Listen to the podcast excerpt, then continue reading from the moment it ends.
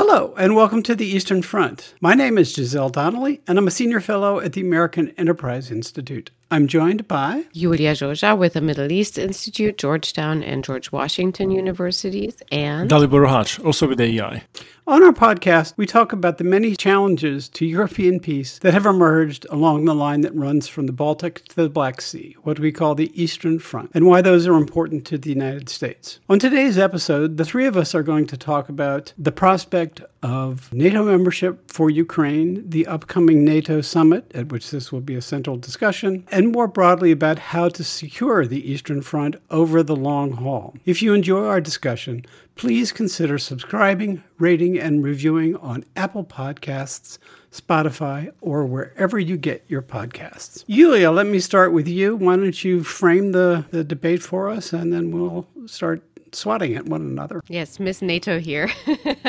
um, I just uh, I think it is um, very interesting how the NATO Secretary General has obviously coordinated um, his visit, um, first visit to Kiev with our podcast today. But beyond jokes, he was there to make uh, statements that obviously given membership complications etc um, have to stay very vague but nevertheless, he did say in so many words that we have a quorum of all NATO member states that want to see Ukraine as a member of NATO at some point, of course.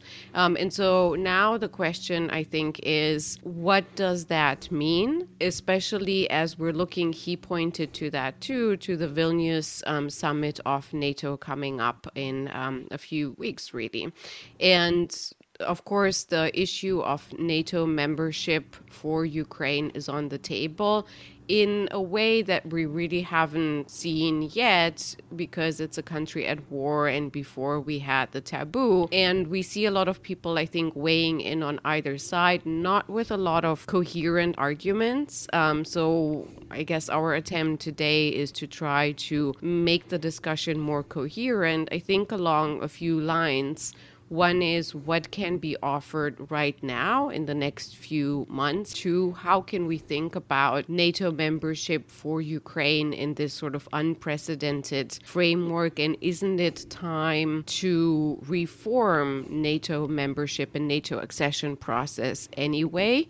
because we're not in the post Cold War era anymore. And three, how can we think about reforming NATO defense and deterrence overall so that we can reduce the long term costs and make deterrence more credible? How does that sound to all of you? That sounds like a, a long list of uh, topics, but you're certainly right to point out that uh, Secretary General Stoltenberg did what we finally have been urging him to do. So let's not embarrass him in public. Dalibor, what's your take? So I, I, think the, the question really is about what, what sort of shape and form Ukraine's accession should should take. I mean, I haven't seen many, haven't heard many voices advocating for Ukraine to you know, join while Ukraine is still waging war and defending itself in the east and sort of bringing the alliance into the into the war itself. I think the the, the sort of the real dividing line li- runs between people who say, well, you know, we should bring in Ukraine at some point after it, you know, after the war and after it sort of jumps through all the hoops and we don't really know when that's going to be and you know in a way that enables those politicians to sort of kick the can down the road. And people who say that it is imperative that as part of whatever peace settlement comes out of the war there be credible security guarantees given to Ukraine in the form of you know NATO membership or something similar to to NATO membership. And, and I think we would like to make the argument for why the latter approach should be undertaken and why it's really important and why you're not going to sort of secure Ukraine, even in the case of a Russian defeat, without giving it some sort of tangible, concrete, credible security guarantees like NATO membership. Yeah, I, I would offer that a better historical analogy for the current moment is not a NATO expansion of the 1990s and early 2000s, but the period in 1940 and 1941, uh, where the American and British alliance was formed in all but name but certainly in a way that allowed Great Britain to win the Battle of Britain uh, and to defend itself and remain the uh, important outpost that it was for success in World War II. So that would put, you know, the actual pressing need, security and military needs of the moment ahead of, although there was also the Atlantic Charter, which I think would be having an analogous statement of principle that, again, was responsible, responsive, excuse me, to the current moment. You know, maybe a renewal or an update of a statement of principles like that would help to shape the broader political framework and redefine what the alliance is or, or, what European security is for and should look like. So uh, it, it, in some ways, would be much better if we could set aside um, the things that we think we learned during the first era of NATO expansion uh, and, you know, looked to that earlier moment when America really, really became committed to European peace and security. And there's also another uh, precedent for whatever arrangements will be made with Ukraine that is not related to the post Cold War enlargements, which is the ongoing enlargement with Finland and Sweden, which were not asked to jump through the usual bureaucratic hoops and go through a lengthy process. It was just sort of decided that they would become members, and and it was a sort of act of you know sort of political leadership and bonding to the sort of conditions on the ground. And, and I think we have to be sort of open-minded enough to to sort of allow for that contingency in, in, in Ukraine's case at the minimum. Yeah, so that means I think that we should leave behind the calls that I do see now, particularly on the other side of the Atlantic in Europe, in the context of both NATO and EU. Oh, we should have them go through the bureaucratic process. Are they ready? Are they interoperable? They are not. And so um, then this is a good excuse. I think this should be maybe we, it's worth stating that I think we have a quorum here that this should be dropped and we should be considering the practical implications of what kind of territory, what kind of security guarantees, how we can go about this, and how we can think about it in a cost efficient way in terms of ensuring Europe whole and free and European security with burden sharing and coming closer to the reality that I know a lot of Europeans want to look away from that we also, not just obviously the Ukrainians are helping us keep the Russians out. That should be obvious, but that we also should start training and understanding and knowing how to fight Russians if push comes to shove. I know that NATO until now has been trying so hard through political leaders to not NATOize the war but I don't see the Vilnius summit coming up without uh, with with avoiding that in the end. As Stoltenberg said said today, if we are to talk about security guarantees, long-term military aid commitment, and long-term training um, commitment to Ukraine, that means that actually we are going to formally NATOize the war. Well, or at least NATOize the question of Eastern European security, um, which will, you know, which in some ways predates the war and will certainly be there. It won't go away regardless of the outcome uh, of the war. I think it was also the reason to start talking about this too is to start, you know, cajoling, pummeling, bribing, whatever. It will be necessary to bring along old NATO, if we can use that Don Rumsfeld era term. You know, Emmanuel Macron remains a sort of uh, Gaullist in behavior, if not in uh, uh in policy you know, the Germans, this is going to make the Germans nervous. But we do have a great opportunity in alignment with um, Eastern European states, and particularly Poland, you know, people who are willing to provide the kind of burden sharing, meaning sharing the risks. Maybe that's a better way to look at it. And at least in the case of Poland, are making huge investments uh, in their military. Having an army like that and a similar military in Ukraine, which is far from impossible would be the most cost effective form of you know alliance security that one could imagine. I mean the, the argument should be fairly straightforward. I mean if you remember before the war the sort of enlargement skeptical narrative was encapsulated by Tucker Carlson's question of why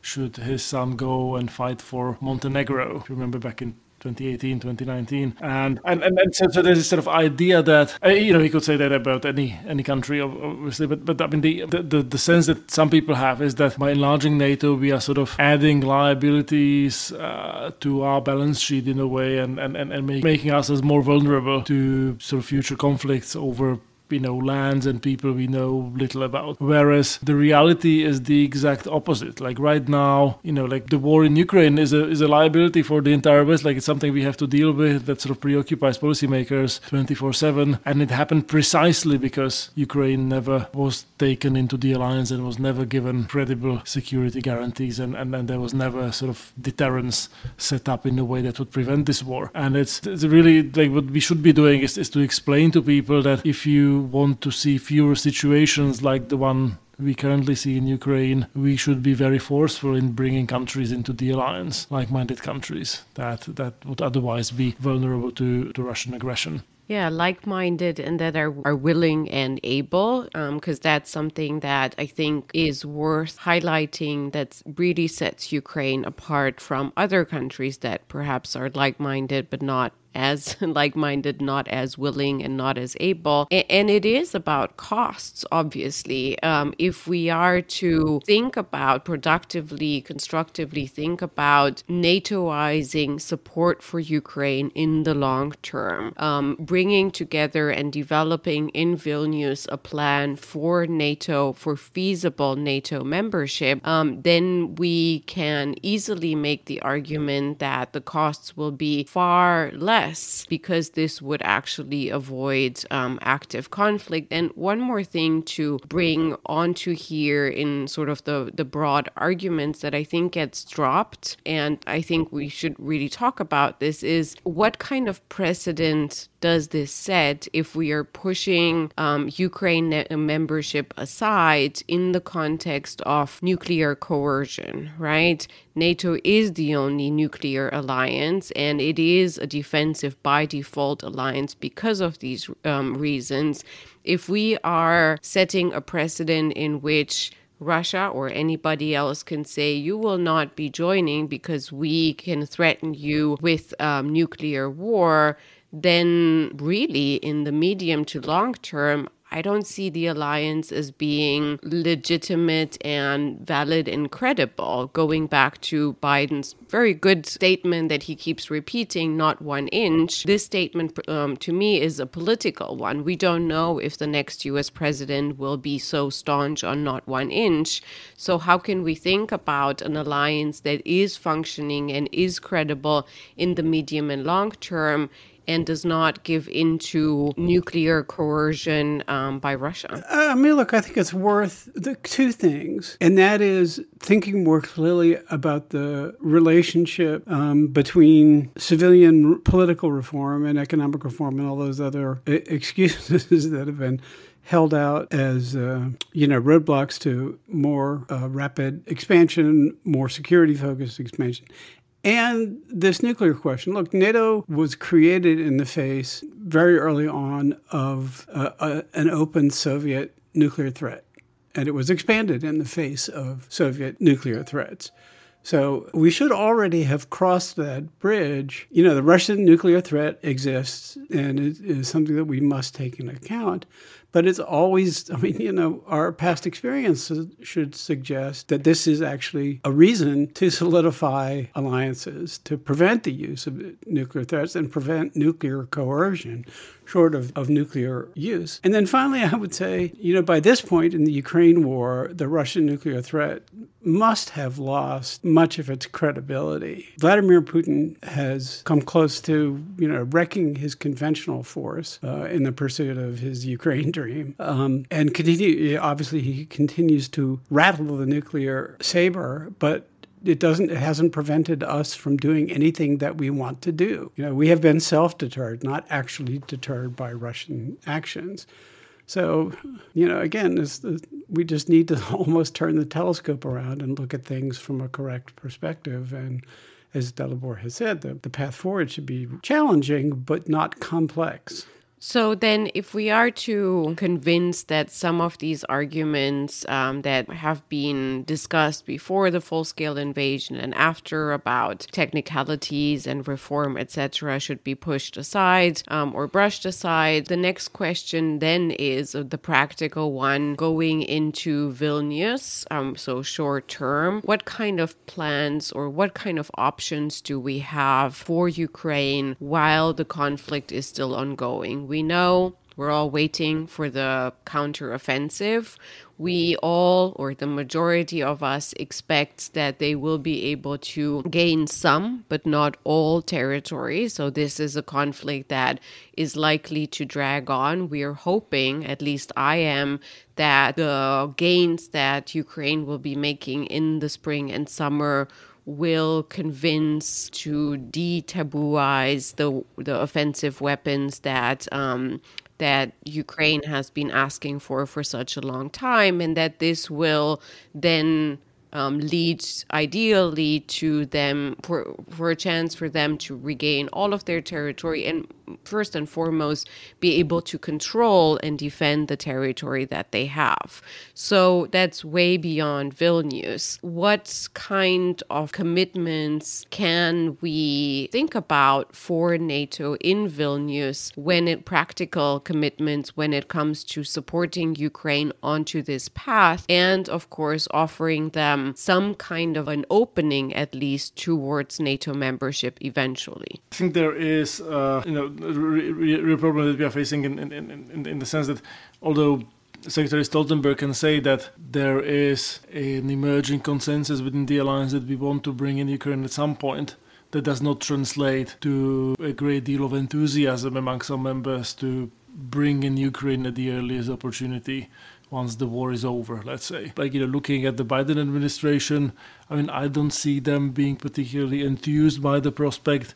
I think it would be a fairly contentious political fight in the present climate. And the same could be said about France, Germany, you know, whatever number of, of, of, the old NATO members, if you will, where, where really future Ukraine membership is seen as a as just another liability. So the question is, you know, what can those actors and countries that see Ukraine's NATO membership as vital to their interests do in response to that? Because, you know, you can imagine the Poles and Lithuanians going to Berlin, going to Paris, going to Washington saying, look, this really matters to us. Please make something happen. And you'll have Secretary Blinken and others nodding in agreement and basically doing nothing. And I think that's like, you know, unless things change dramatically, I think that's where we are headed frankly, with, with Vilnius, and there'll be some non-committal language coming out of the summit. That wouldn't be good. So, so what I think should happen would be should, is, is, is for like you know the Eastern Europeans to try to sort of step up their game a little bit, and I would like them to really try to sort of force the hand of, of, of Westerners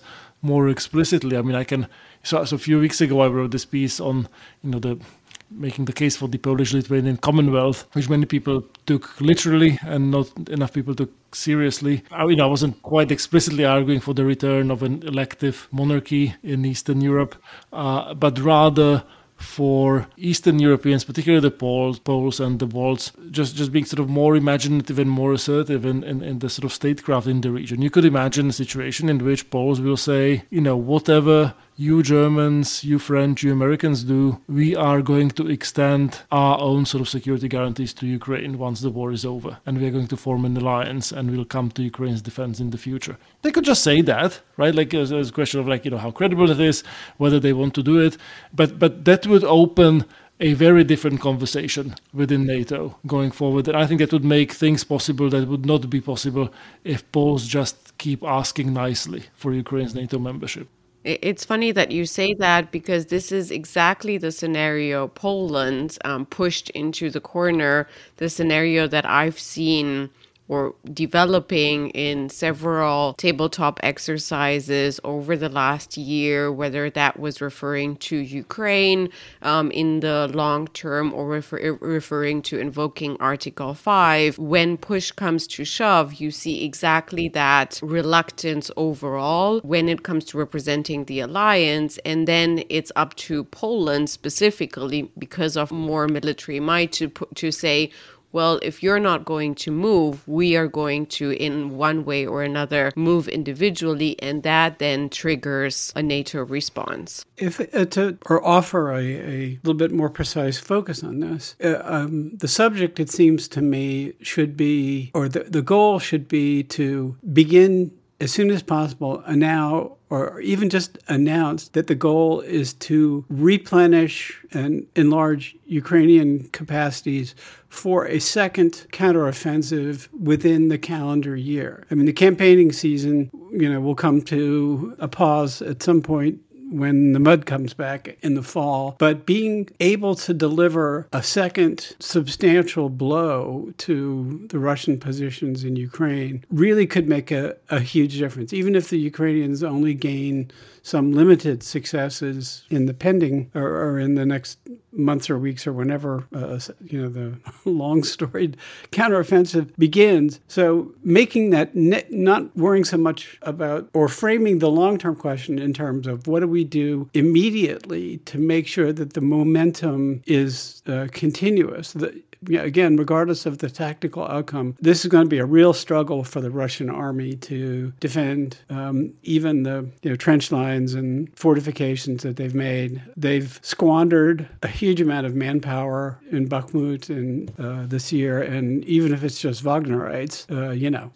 they're just running out of uh, Schlitz or Bud Light or whatever you like these days.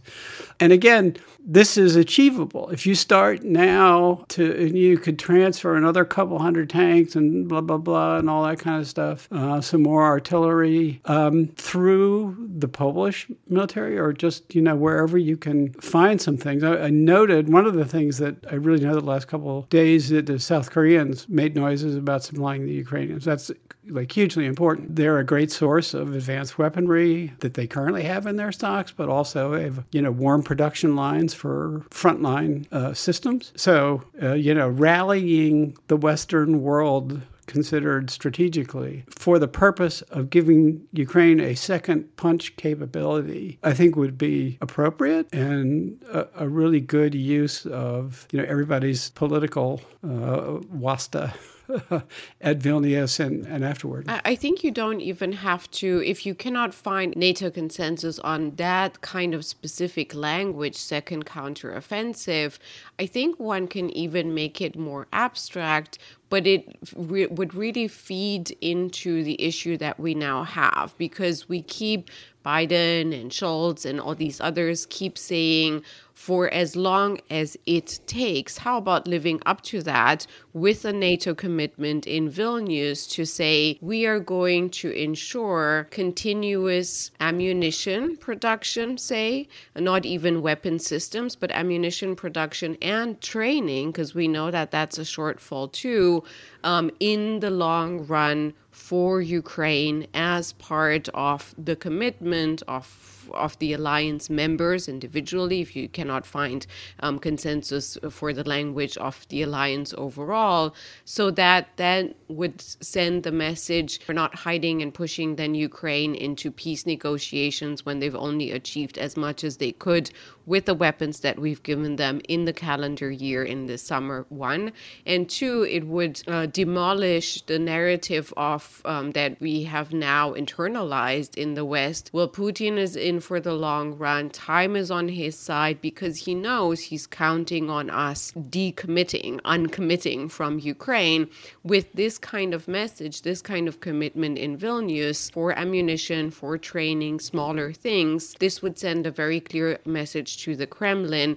No matter how much cannon fodder you're throwing at this, um, we're not going to abandon Ukraine because this is a matter of essential European security. Well, so how about replace as long as it takes with as fast as we can. Time is often the most precious resource in any war, and just saying we're going to put the pedal down would be, uh, you know, almost the best thing we could do. So, if, if, if I may, Iulia, I, you know, I think what you propose is sensible, but to me, that's let's say sort of necessary, but not a sufficient condition for for for victory. And I would almost, you know, without sort of going full realist, uh, when it comes to sort of helping Ukraine today and now, sort of like move move away from sort of you know, trying to tweak the language to really looking at what governments do rather than what they say. And and what the Ukrainians really need is is, is for us to sort of change this approach through which we just give you know little tranches of assistance to the Ukrainians every two months instead of front loading, you know, whatever we can get them now. I mean, I don't need, you know, I don't need any language about second offensive coming out of Vilnius.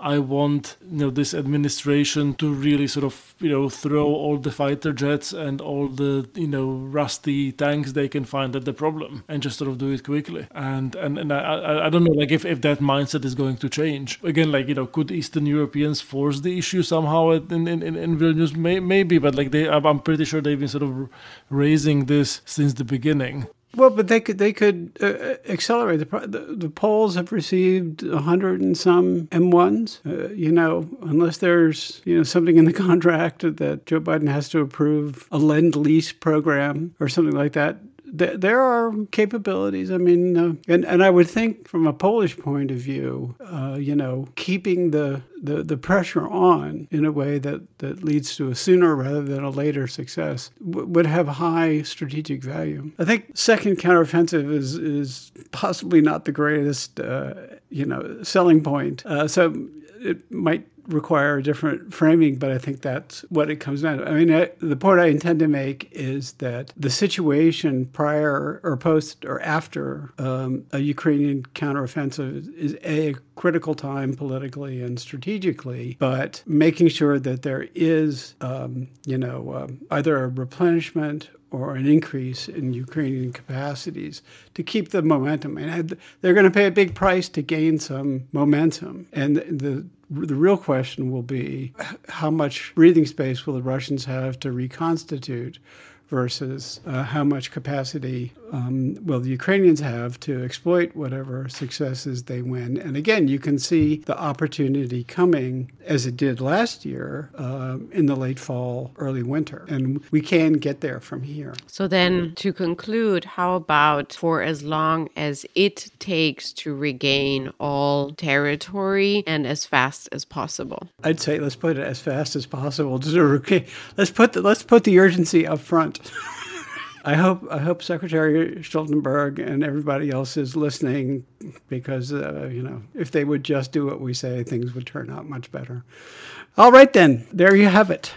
So from me, Giselle Donnelly. Thank you for listening to the Eastern Front, and for my colleagues, Iulia Joja and Dalibor Rohac. Our podcast is dedicated to the security challenges that exist along the line from the Baltic Sea to the Black Sea. You can find more episodes and additional content on our website at aei.org or on Apple Podcasts, Spotify, or wherever you get your podcasts. You can also be in touch with us on Twitter using the hashtag Eastern Front Pod all one word. If you enjoyed this episode, please subscribe, rate, and review us. Thanks for joining us. I want to end quickly with a preview of one of next week's episodes. We'll be joined again by uh, General Ben Hodges, a former commander of U.S. Army Europe, and we'll be talking in greater detail uh, about Ukrainian options for this counteroffensive. So you won't want to miss that one. So see you next time.